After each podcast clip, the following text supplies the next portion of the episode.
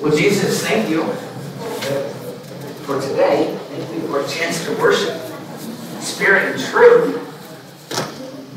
Jesus, thank you for allowing us to change up the order of uh, events at the service today. That we would just think a little bit differently through your word and um, entertain things that are different because sometimes the same keeps us all thinking the same thoughts at church. And uh, sometimes we're hesitant to step out of our box or take you out of a box. And so, Jesus, may we not do that. Love you and honor you, Jesus, in every way and shape and form. May it be your words today that we speak. Oh, Jesus, thank you for bringing people to worship. Thank you for bringing people in light of the fact that it uh, may be raining soon and uh, it may rain for a while. Uh, but Jesus, yeah, this is, uh, you're in charge of the weather every minute, every ounce. And so we just give you praise and thanks for sustaining us in every way while we have breath and the promise to take care of us for those that know you, Jesus, personally after we depart from this life. Ah, to be absent from the body is to be present with you. Easier said than done. Easier done than said for you. we love you so much, Jesus, in your precious name. Amen. Okay, so yeah. Hey, what does New Hope look like when we are at our best? That's what we want to answer today.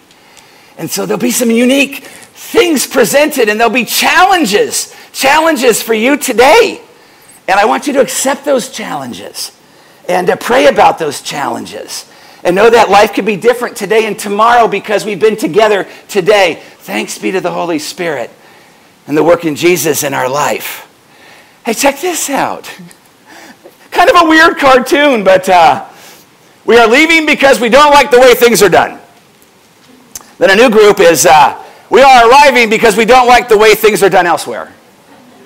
Sometimes that's the pattern of Christian churches. We don't see that here. Thank you, Jesus. We don't see that here. Yeah, give, give, give the Lord every bit of glory. That's cool. So, uh, very cool. Hey, what's it going to take for New Hope to rely and desperately need God? Remember the last couple weeks, we're giving you like numbers that we can shoot for so that we have to trust God with the process. And unless we trust God with the process, it's like something that we feel we've done. And that's proud. And that's arrogant. And that that's part of Lucifer's fall. he wants to be like the Most High, he says in Isaiah. And it's just like, okay, yeah, we need to analyze this. So remember these numbers? These are just some of the numbers, but we're looking at 25 people involved with prayer ministry by November 15th. We need more people corporately praying. We do so much. And yet it's been four months we've been praying and asking people. And last Wednesday for our 610 to 625 time, well, we had, we had one praying, and that's because I remembered to go to my office. Um, and then this morning we had four. We had four. We would have had my wife five, but she's in Washington, D.C. This week and next week visiting our younger daughter and uh, four grandchildren and family and, uh, and our grandson that, who pastors. Um, back east. So anyway, so I'll miss my best friend here for, for a little while. But um, check this out 10 people to visit church from food ministry. Remember, we had that great idea? There'd be six of us that would go through the line of cars before they drove through and got their bag of groceries last Saturday. Remember that? And we would actually, well, two Saturdays ago. And actually, we thought we had this plan to say, hey, just know Jesus loves you. Just know your day could be markedly different if you want to come join us for church tomorrow. Jesus saved my life. Uh, I hope he's your savior. I mean, stuff like that. And we hit like, I don't know, 50 cars. And there were six of us, like kind of personal invites. And guess how many showed up the next day? Zero! Yeah! Yeah, baby! Let me tell you why. Let me tell you why. Because Hebrews 11 6 God is pleased with our faith to trust Him, not our accomplishments. So, yeah, So, so we're hungry now, literally in staff meetings. Um, we want God to show up and show us new ways to, to turn people's eyes and attention towards spiritual food. So now we're, we're getting a little bit of desperately needing God. You see what I'm saying? It's when only He can do it. Same thing for prayer ministry. It's, it's what are the next steps, Lord? When you're desperate for Him, that's when He seems to come through with flying colors. Oh, gracious. Hey, today, I am indebted to Jesus. That's good, Pastor. I think that's why we voted for you, because we kind of sense that. Good job. Uh, you're doing what you're supposed to. Good job.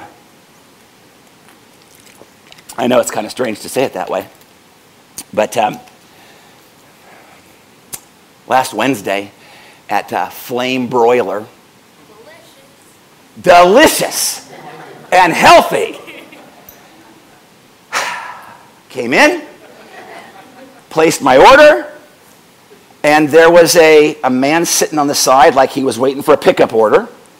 And he had his 30 gallon glad bag next to him with all his possessions.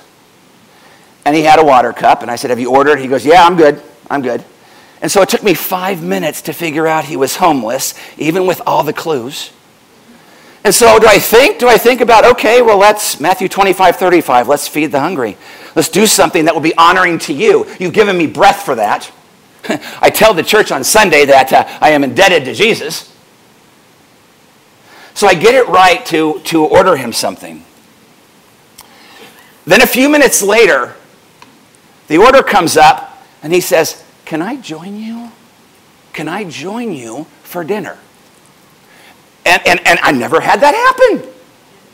I've never had that happen. He, he joined me at one of those, those long tables, and he put his, his bag of goodies right there, and, uh, and we talked. And then, and then it took me another couple minutes to actually get in the mode to share the gospel. And I got to share the gospel. Uh, he didn't want any part of it. He was passing through from Barstow to 29 Palms. And uh, I, th- I think he was on the right route. I don't know. Doesn't matter. Um, but that was my experience. Yeah. I'm indebted to Jesus, all right. Um, except on Wednesday when I'm hungry and I'm thinking about other things before a staff meeting. Don't call on me then. So I got kind of convicted. Anyway, the passage we're going to share about is going to be Paul's message to the church at Rome in Romans. And I put some notes up here to kind of give you some background incest and cannibalism. So, so these Christians setting up the church, the Roman church, the church at Rome, these young Christians were, were looked at as in, uh, incestuous, in, uh, in having a, um, um, um, behind the scenes orgies.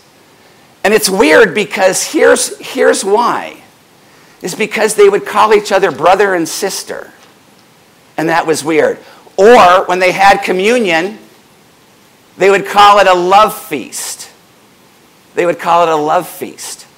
So they, they were accused of being naughty. And that's the, that's the, uh, the persecution in part that they had to battle. Cannibalism. Cannibalism. Well, when they took the Lord's Supper, they partook at the, the bread, and that represented the broken body. Okay? And even though a bone wasn't broke, as we know, but the tortured body of Christ, like, who's going to eat their leader? So they called them cannibals. Drink his blood. That's disgusting. So Christians got a bad rap. Christians got a bad rap for that. They sure did. So, so the good things, the good things about Rome, though, first century, common culture, world peace, and great transportation. And so, if Paul, if the Apostle Paul really recorded 10,000 miles, uh, that would have been helpful in his missionary journeys and transportation. And because Rome dominated, it was a society where, where, where people, there, there just wasn't that outside enemy, so to speak always bombarding. and always coming to confuse the matters and uh, stress people out, especially the, uh, the military. But today, for that, I am indebted to Jesus. Look at this verse. Romans 1:13. ESV. 14 will be our key verse. I do not want you to be unaware, brothers, that I have often intended to come to you. Paul did not start the church at Rome. Paul did not start the church at Rome. The apostle Peter probably didn't start the church at Rome. They had somebody there, they had somebody there at Pentecost, and it just it just started by the Holy Spirit and by probably a small group of people, and uh, was was quite powerful. Was quite powerful. And Rome at that time was, was really evil, really disgusting. Like some would say it, a worse society than what we have here. See, they inherited a Greek society. Okay, Alexander the Great. Okay, did you know that Alexander the Great, he had his own gospel? Gospel means good news.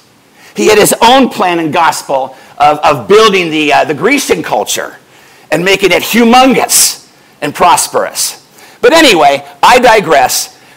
I do not want you to be unaware, Paul says, brothers, that I have often intended to come to you, but thus far have been prevented. So the Lord, the Lord had him go slower and was unable to get there when he originally wanted to to visit this church and these people in order that I may reap some harvest among you as well as among the rest of the Gentiles.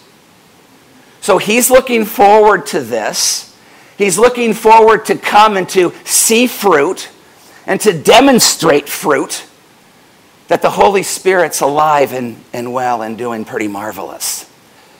Verse 14 I am under obligation both to Greeks and to barbarians, both to the wise and to the foolish. So I am eager to preach the gospel to you also who are in Rome. Interesting. Who is he addressing? Who is he addressing here in verse 14? What's that? Well, yes, so, so he talks about in 13 harvest among you as well as among the rest of the Gentiles. So the original group is Jews and Gentiles. Jews first and then Gentiles. So, so we've, got, we've got that registered.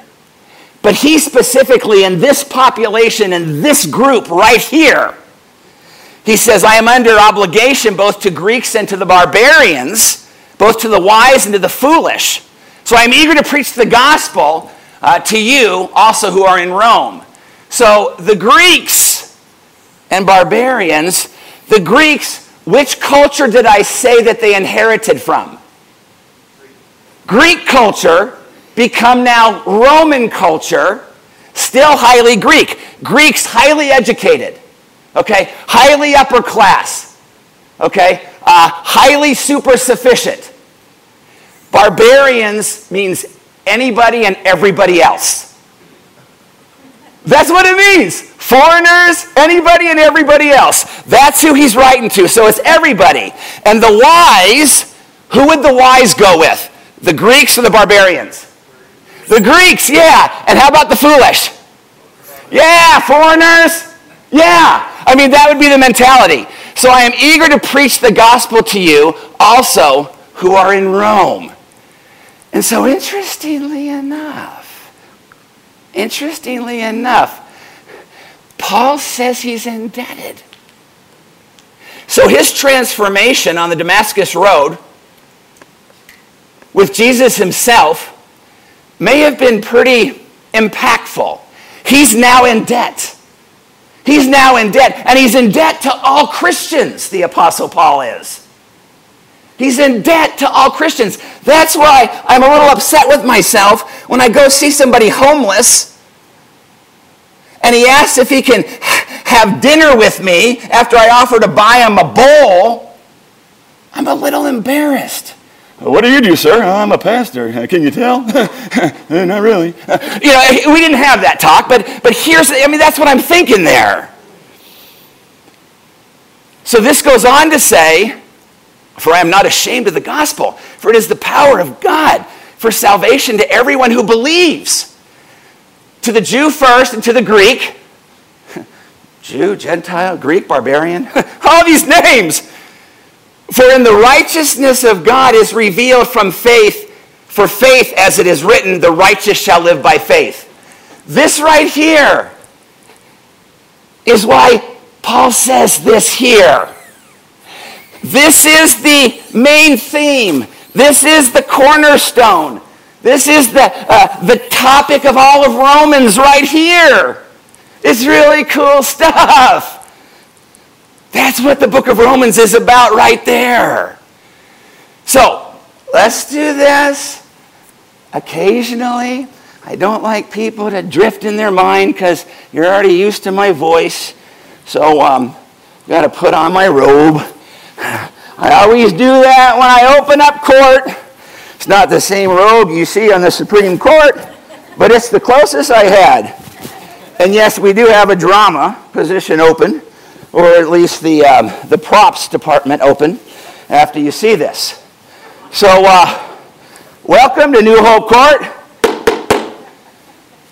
My name is Pastor Don, and I'll be overseeing these next couple questions. I'll put this down because that makes people nervous, having a mini sledgehammer at church. Okay, so as we go on, already established that. Paul says he's indebted to the Jews and the Gentiles. We surmise that. Every lost person in the Roman Empire, true or false? Yeah. And specifically, he calls them Greeks and barbarians, both to the wise and to the foolish. So Paul's indebted. Paul's indebted to this community. He's indebted to the place he's been called. He knows the need to talk about salvation and that alone in Christ. You're going, gosh, when is this series over? Three weeks. Just three weeks. Uh, when is this series over? This bombardment of like taking up your cross and following Jesus and witnessing to people and meeting together, you know, we got to stop this at some point. It's mad. Well, no, it keeps going. We'll just go on to prayer, though. We'll just go on to a series and pray and prayer and the doctrines of prayer. It would be so cool. You're like, oh, that's what that means in terms of prayer language. Okay, supplication. Yeah, okay. Yeah. Anyway, that's, that's going to be in a couple weeks. But uh, another question here, Court. What's the answer for Paul being indebted to all for Christ? He's indebted to all, to everyone. What's, what's the solution? What's the plan now because he's indebted? What's that? He's going to go share the gospel. It's going to be good news. It's going to be good news. And so that's exactly right. I'm going to preach the gospel to you, also who are in Rome. Hey, in this book I'm going through, for like the fourth time, it's really cool because it speaks to you different when you read it a bunch of different times over the course of years. But look at this quote here. Look at this quote. David Platt talks about the strategy of Paul realizing his indebtedness to the Roman Empire. And we seem to miss that urgency. I told you I missed it on Wednesday at Flame Broiler. Matter of fact, the chicken and the rice and the vegetables didn't taste as good. It didn't take, I, I promise I didn't. Because I just had this experience where I came in just totally blindsided, unprepared and unaware of my surroundings when I should have been much better and prepared about that. But here's what he quotes. Here's what I quote from his book there. The result of that is tragic. A majority of individuals supposedly saved from eternal damnation, that's me, by the gospel are now sitting back and making excuses for not sharing that gospel with the rest of the world. That's what I do. That's what I do in America. I've got a lot of things in America that I love. And, and unfortunately, I love them more than Jesus on some days. Shame on you, Pastor. Yeah, that's right. I'm working in my sanctification as I'm set apart to be holy. Be working on that until Jesus returns. You will be too if you're in Christ. So it's like, yeah, you know what?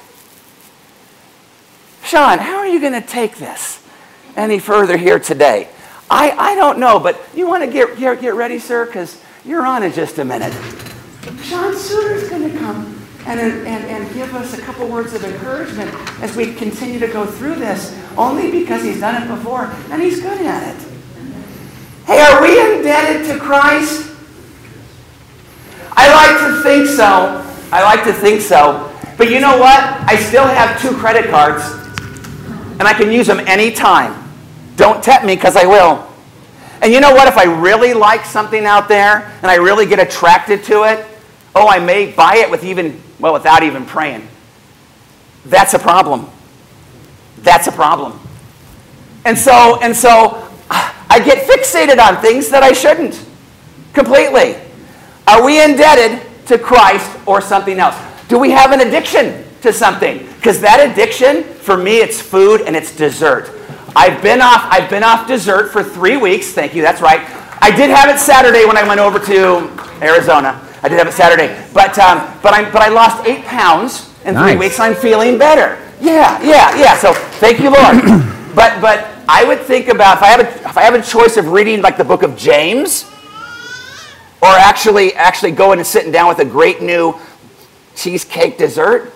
Cheesecake dessert wins hands down. And then I won't go back to James. I'll have the second piece because it feels better in my mind if I have two pieces. And so the cycle just goes. So, anyway, are we indebted to Christ? Are we indebted to you, Jesus? Because it's going to be a rich blessing to me and my family, to my longevity of the reason you've put me here on this earth if I'm indebted to you, if I go in your plan, in your way. Check this out. Check this out. New hope. We're at our best when we are all indebted to Christ and not things and not addictions and not debt and live out your plan, Jesus, of reaching others for you, Lord. All right. So, hi, everybody. So we're so Pastor Don is preaching through this book, Radical, and he had me read a little bit of it and kind of present it, just maybe as a change of voice. I don't know. Um, but I thought that if you haven't seen it before, I just started reading it because he told me to, and uh, but it's really really good, uh, and so I would recommend it. But I, I was taken by the subtitle on the top. It says "Taking Back Your Faith from the American Dream." Think about that for a hot second. Taking back your faith from the American dream. So there's two two assumptions there. Taking back your faith. So this is written to Christians, right? It's assuming you're saved, right? And he's also assuming that something about our culture that we are in, our American culture, tends to eclipse our faith in ways that maybe don't, aren't helpful. And so, um, anyway, don't miss that uh, underlying this entire series because uh, it's really important. Um, so I, I, put up this little hashtag blessed thing because we're talking about indebtedness, and so we're kind of beginning from this place of um, the blessing of God. And I want to make sure that we're kind of sometimes we can say things and we and we hear different, you know, we interpret them different in our minds and we use vocabulary. And so what I'm not talking about is this hashtag blessed, like, you know, vacation to Cabo, hashtag blessed, you know, going out with my friends yeah, for a latte, hashtag blessed, right? Um, which we see that a lot in our culture. Um, but really, if we're honest, what these really are are these pinnacles of delight and, if we're really honest, pinnacles of privilege in our life that often get passed off as God's blessing. Now, are they blessings? Of course they are. But I just want to make sure that we are, have, a, have a biblical understanding of what blessing is. So I'm going to point you to a couple scriptures. Not, of them, not all of them are up here. Some of them will be. So if you have a Bible, you want to take a look really quickly if you want to get a better biblical view of blessing of God, take out Luke, the book of Luke. This, uh, and this is chapter 6. And I'm going to read it a little bit for you. So if you don't have it, don't worry. But 620. Um, we're familiar with the Beatitudes, right? The Sermon on the Mount, that's one of the, my favorite parts of all the New Testament. The, the, the scripture over in Luke is, is the sister passage to that, and he, where he talks about blessed are the, what? Meek. Meek. Blessed are the poor. Blessed, yes, blessed are the hungry. Blessed are the persecuted, right? Hashtag blessed right? No, right? The poor, the hungry, the persecuted, the meek, right? Then he goes on, but the, way I bring, the reason I talked about Luke is because he goes and he adds there, woe to the rich, woe to the well fed, woe to those who are highly regarded, right? So the very people who would be walking around saying, hashtag blessed, right? In our culture, right? So just getting a better picture of what, it, what maybe the blessing of God looks like. Can these things be blessings? Sure they can. But it, we're not just talking about our highlight reels. We're talking about the, how God has blessed you, how he's positioned you and your family and your job and just church family here, all of that, and how, and the main takeaway is, uh, is that we are under obligation to take the blessings of God and connect them to the purposes of God. And so, the purpose of God, what's the, what's the ultimate purpose of God? We can sum it up in a couple ways, but maybe this. The main purpose of God is that His glory would be known all over the world, right? That His glory, His name, His glory would be known. So, putting that together, we are blessed so that His glory can be shown to the world. So, keep that in mind. And the, the big question is what does that look like, honestly? Now, please know that when I'm asked to speak like this, I am 100% talking to me, right? Uh, I'm talking to me. I'm, I'm studying this and looking at this and going, I don't have this all together, so please don't feel like I'm reading your mail. I'm reading my mail, right? That's what I'm reading here. Um, but in any case, what does that look like in our day to day lives to, to take the blessing of God in our life and help his glory be known all over the place. I'm ringing a bit. I'm not sure if it's where I'm standing or not, Jonathan, but um, so what does it look like? And I'm going to I'm going to have you look somewhere else. Now flip over to John 17. John 17. So we can, prob- we can probably learn a little bit from Jesus, right?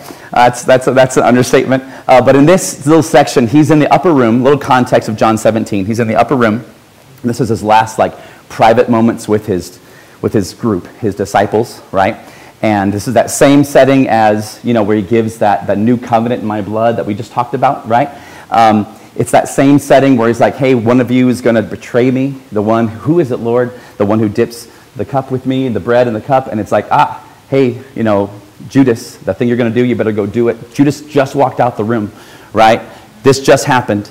So this is that context of, and then what he does is he prays for the other 11 that are in the room with him. And there may have been others in the room too, right? But he's praying for this group of people. Who are this group of people that are with him? You, you probably know, right? Who, who, the disciples, right? And we call them the disciples because these are the people that were hanging out with him that he just poured his life into for the last three years or so, right? And he prays over them in, uh, in John 17. And uh, I'm going to start at verse 4. And honestly, if I'm honest, there's some things in this prayer that I've missed. We call it the high priestly prayer. It's how it's, a lot of our, our, our, script, our, our Bibles list it that way. Um, but starting at verse, verse 4, um, he says, I, hang on, I'm going to skip forward a little bit. I, I forgot I had this in my hand. There, how did Jesus do it? Come on now. Boop, boop, boop. There it is. So I have glorified you on earth, having accomplished the work that you gave me to do. And I don't know if I've ever read it and really caught the context of this before, the, the import. He says, I finished it. The work is done. I've accomplished all of the work. And then what does he go on to list? You can, you can, those of you have a Bible in front of you, you can kind of go, just scan. What does he go on to list? Lord, I raised Lazarus from the dead.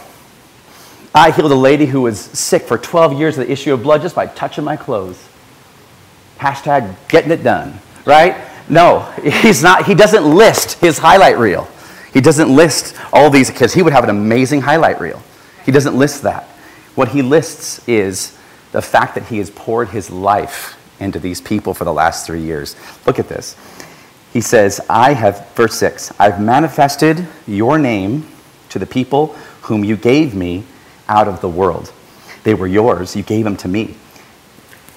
They've kept your word, and now they know everything that you've given me is from you. For I've given them the words that you gave me, and they've received them. They've come to know the truth that I came from you, and they've believed that you sent me. I'm praying for them. I'm not praying for the world, but for those whom you've given me, for they are yours. All mine are yours, and yours are mine. I'm glorified in them. Catch that. I'm glorified in them. He's putting his stamp of approval on them, right? Because he's about to go. They don't know what's going to happen next. He knows, right? He's going to allude to it in just a second.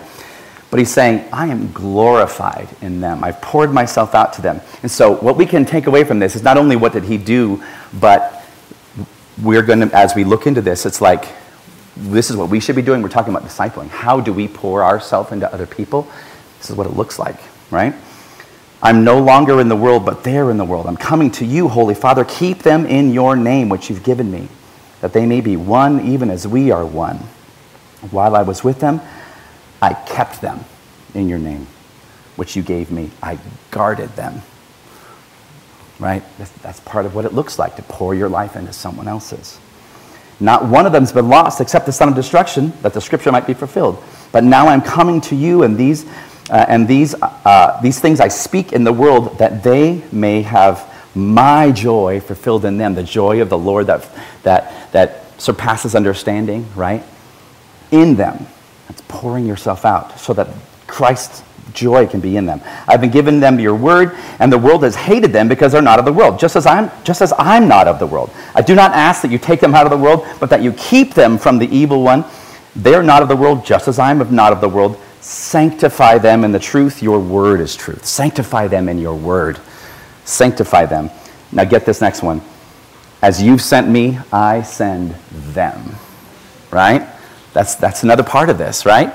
Um, I'm sending them. That's part of this, pouring yourself into and sending them out. For their sake, I consecrate myself that they may be sanctified in your truth. That's part of it, sanctifying yourself, that they might be sanctified. Now, there's a, there's a why to this that we'll come back to in just a hot second. So, pause right there. So, the rest of the story, he goes, he's Garden of Gethsemane scene. He's, he's brought on trial. He's ultimately crucified. The disciples are scattered and devastated. Then three days later, hallelujah, he comes back. And then he, we have all these stories of these appearances of Christ. And he, he recommissions them. And the ultimate recommissioning um, happens in a very famous passage you probably know Mark, uh, Matthew 28, 19, and 20, right? We probably all recite that one. Um, Go and make disciples of every nation, baptizing them in the name of the Father and the Son and the Holy Spirit, teaching them to observe all of all I've commanded you, and behold, I'll be with you even to the end of the age. Right? These are his last. These are actually his, his like the last words that we get before the disciples see him then enthroned in the heavens. Right before he goes, as um, and so Go, therefore, and make disciples. So that's then this is like the his big plan for influencing the world, right? This is what Jesus did. How did he do it? Making disciples. That was his big mega strategy. Is not going and, you know, I, I don't know, whatever the kind of plans and big schemes that we could come up with for how can we impact the world for Christ. His mega strategy is pour your life into other people. And if we take Jesus seriously about what he said to do, Again, I'm talking to myself. Do I, I guess that's the question, do I take him seriously? If I'm honest, sometimes not as much as I should. Um, you can hold on to that and grapple with that as you can, but that's serious. Also, it doesn't say make converts, right? Therefore, go and make converts. It's not about that password moment, right?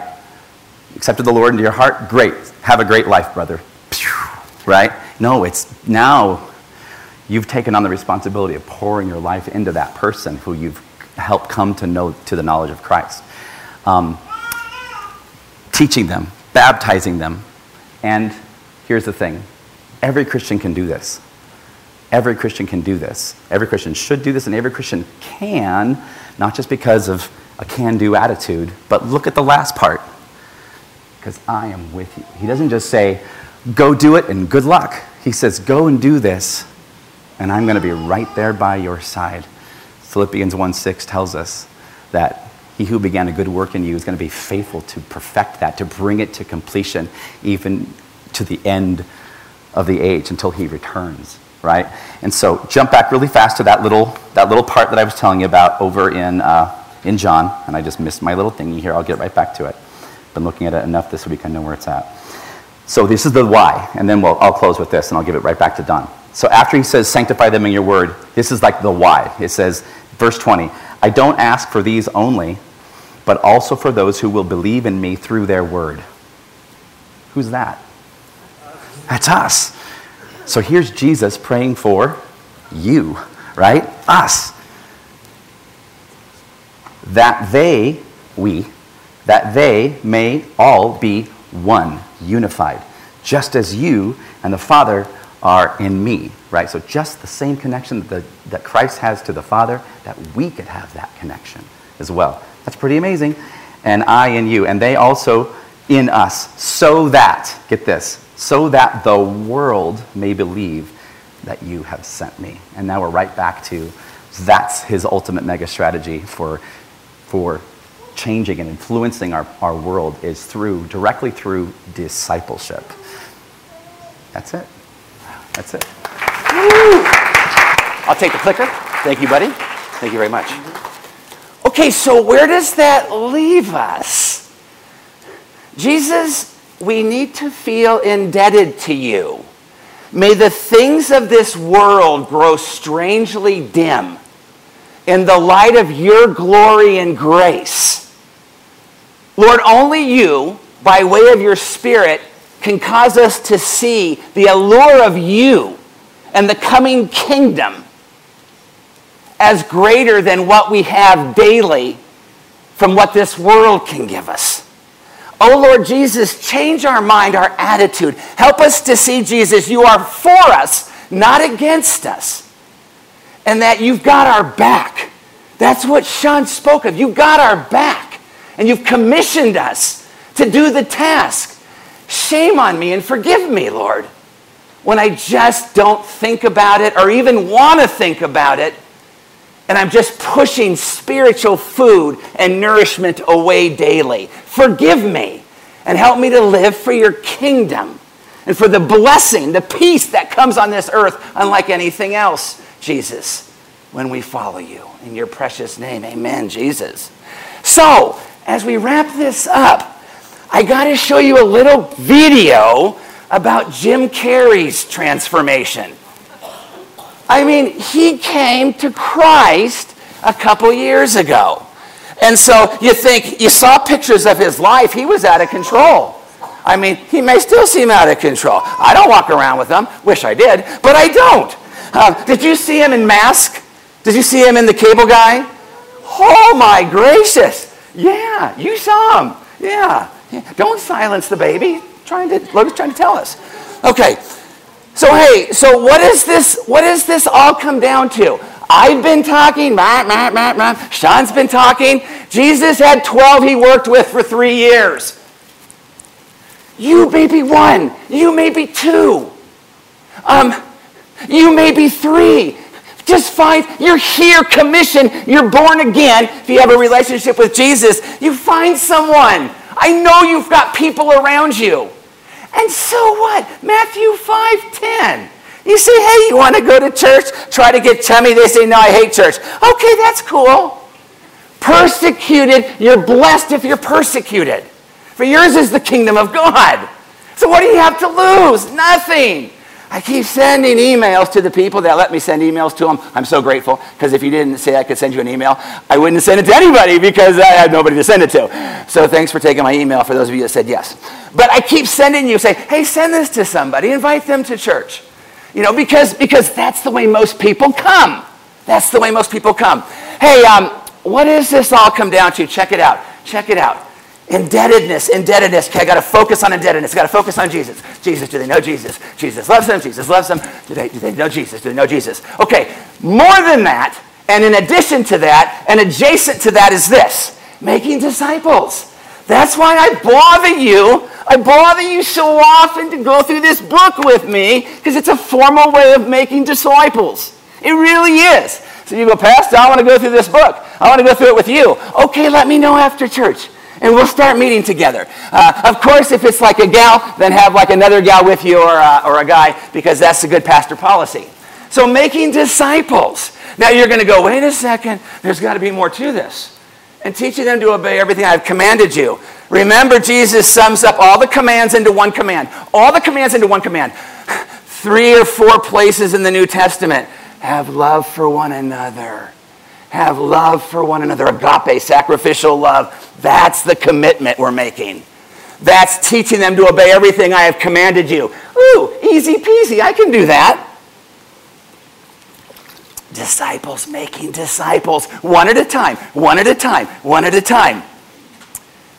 And this is just a picture of some military personnel. Thank you, Jesus, for our active uh, vets and the vets that have served um, uh, for us and given their life um, for us. Uh, thank you, Jesus, for them. And people are reporting at New Hope more bold, that they're more bold in approaching others for Christ. Um, you're just, people are telling me that. Hey, I had somebody at work, and I just wanted to talk to him, so I just asked him. I just asked him if I could pray for them, and they said yes, and they gave me a list of things. That's happening more in our circles. That's happening. That's encouraging. That's what we're supposed to be doing. That's what we're supposed to be doing. Um, get this. Nothing would be complete unless somebody said, Stop! Hold everything. I've got a loophole I found in the scriptures. Okay, maybe, but let's go through it. I'll tell you what I think you're thinking, and you'll say, no, no, you're, you're, you're not that kind of a person. No, no, no, no, but here it is.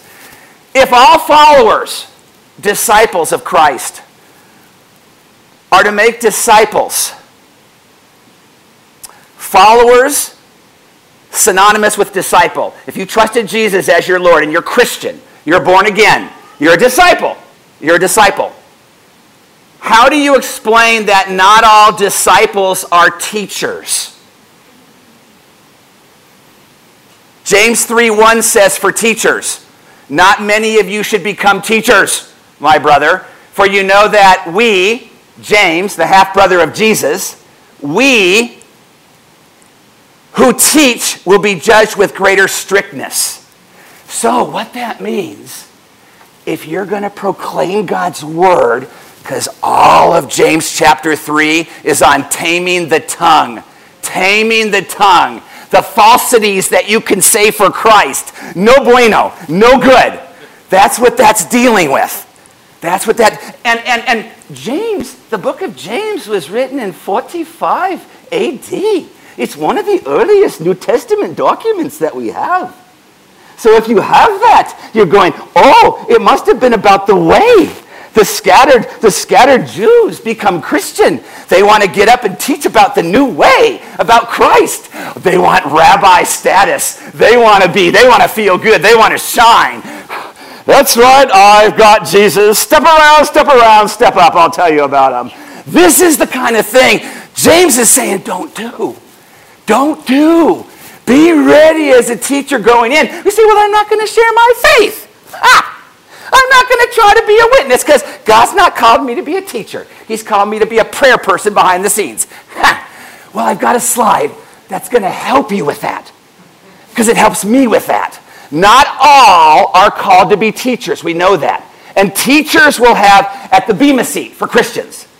Not judging the unbelievers, lake of fire. No, no, no. For Christians, there'll be a higher scrutiny of judgment at the Bema seat when that time of reward between Christians and others. Be a time of reward, but there'll be higher scrutiny if you profess and you are a teacher um, of these things. Little note I put on the bottom, I'll let you kind of read that. Stuff we've kind of uh, covered already. Okay, so, Pastor, why don't you close with something meaningful then and give me something that I can actually be doing Give me something I can actually be doing here. Okay, right here. What can I do? I'm not a teacher. I'm not a teacher. God's not calling me to be a teacher. I don't want to take the chance of greater scrutiny at the Bema seat. Oh, I don't need that. Got enough stress in my life. Okay, look what you can do with your neighbor. Look what you can do with a, a coworker. Look what you can do with somebody you just met. You can uh, Invite them to go along with you when you study the Bible. You can't mess that up. Hey, I'm turning to Genesis. It's the first book. I think it means beginning.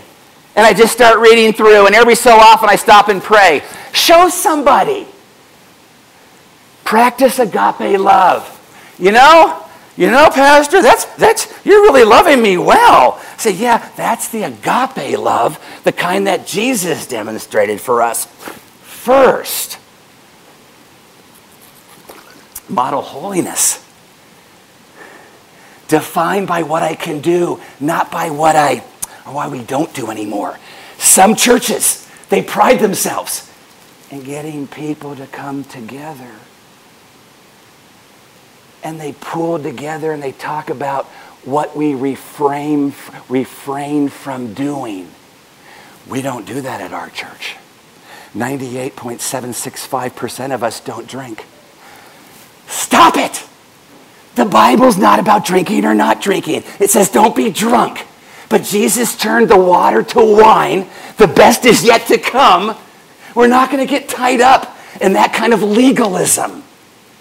What we can do for Christ and fulfilling that commission and making disciples and encouraging somebody. Hey, model how to deny yourself. Take up your cross and follow him one afternoon. Invite somebody with you. Have them to pal around. But you say, I don't like people. They get on my nerves. You're going to have to get over that a little bit. Because everybody's going to probably get on your nerves at some time or another. Believe it or not, I get on my wife's nerves. Believe it or not. She goes, Would you just settle down? Stop. You don't have to be on like this all the time. I said, well, no, it's dopamine producing. It makes me feel good. Well, I need to feel good too. So, anyway, that's just a thing we have. Hey, show them how to connect with Jesus through prayer and devotion. Have somebody who's a new Christian to come over and just say, let's do a devotion. What's a devotion? Come over and I'll show you. And then say, it's say, I've got this little YouVersion app. And there's this person that reads me a verse and talks about it. And then I pray. And Then I open some scripture and I read some scripture and then I pray some more. Take them through that. We all have opportunities. To be void of that is just not fulfilling. It's, gonna, it's not going to make life on earth feel like there's much hope or expectancy for Christ to return. Oh, if we do, if we all do these things at New Hope, the impact we'll have on our community will be so tremendous. One person at a time, one person at a time. Let me play you Jim Carrey's part of his testimonial, part of what he's speaking to when he, when he speaks to people um, who were imprisoned and he talks about new life. Just a little radio clip that I, um, that I got, but check this out. It's amazing to see a couple of years ago, and this is circulating right now but a couple of years ago, Jim Carrey, familiar name, you would think. Yeah. Big time actor, right? Big time actor. The really mask, the funny Grinch. guy. Yeah. I'm telling you. But something, he's gone through a lot of stuff, and then all of a sudden, here he is with a group of former prisoners. Mm-hmm. Prisoners, some people that made mistakes, and he's talking about the mistakes that he's made in his life and how he's found forgiveness and how he's found grace. And here he gets to a point where he's relating with the former prisoners that made some mistakes in their life and he starts talking about Jesus with them and starts out by saying, Hey, you just by being here. And, here's what he says ultimately, I believe that suffering leads to salvation. And in fact, it's the only way that uh, we have to somehow accept and not deny, but feel our suffering and feel our losses. And, uh, and then we make one of two decisions. We either decide to go through the gate of resentment which leads to vengeance, which leads to self-harm, which leads to harm to others, we go through the gate of forgiveness, which leads to grace. And uh, your being here is an indication that you've made that decision already. You've made the decision to walk through the gate of forgiveness to grace, just as Christ did on the cross. He suffered terribly, and he was broken by it. kind of hard to hear, I mm-hmm. know, but he's talking about you just by being here. You said that you're, you're indicating that you want to cross into forgiveness and into grace, and Jesus suffered and he died on the cross. I'm paraphrasing what he's saying. But man, he's he's talking some real stuff with these former prisoners here. He is. And he even said, you know, at the beginning, before this started, there's two choices there's the path of resentment and there's the path of forgiveness. He said, if you choose the path of resentment, that's what may lead you into harming someone else or, you know, just making bad choices in your life. It's when you choose forgiveness that that change kind of happens. And I love, I mean, think about Jim Carrey, the people that know his name. I would say billions know his name. And he's talking about forgiveness that he's found in Jesus. And even goes on to talk about the sacrifice that Jesus made. So, my takeaway from this is that Jim Carrey believes everything that he is saying. It's pretty amazing. Yeah, kind of cool. Some of you would say, because your mind works, to say, you know what, I don't know if he's really saved. I don't know if he understands theologically uh, what's going on. And it's like, I don't care. I know he's talking about the sacrifice of Jesus Christ for yours and my sins. I know he's on a right path. So what, what for you today? What can you, who can you go home and call or contact? Who can you begin to pray for to say, I want this person to be in heaven with me who's also born again? I want this person to know Christ. Who is it? We got three more weeks in this series. It's going to be intense, but we want you to make a decision today. Maybe today you're going, I don't know this Christ. And so, and so if, if you don't know this Christ and you want to have me lead you in a sinner's prayer where you receive Jesus as Lord and Savior, raise your hand. And I'll just, I'll just say it out loud. You can just follow. Anybody? Okay. I got a couple hands up. Praise the Lord for that. So, so if you don't know Jesus as your Lord and Savior, and you don't know for sure that He's in your heart, just say this prayer Jesus, I'm sorry for making my life messy. Jesus, I turn from that. The best that you will help me do to follow you. Jesus, come into my heart and save me. Make me your child. Make me born again. And I'll follow you. Jesus, I believe you died on the cross for me because I'm sinful. And I believe that you arose three days later, as the Bible says, to give me power and strength. Thank you, Jesus, for that. Your precious name.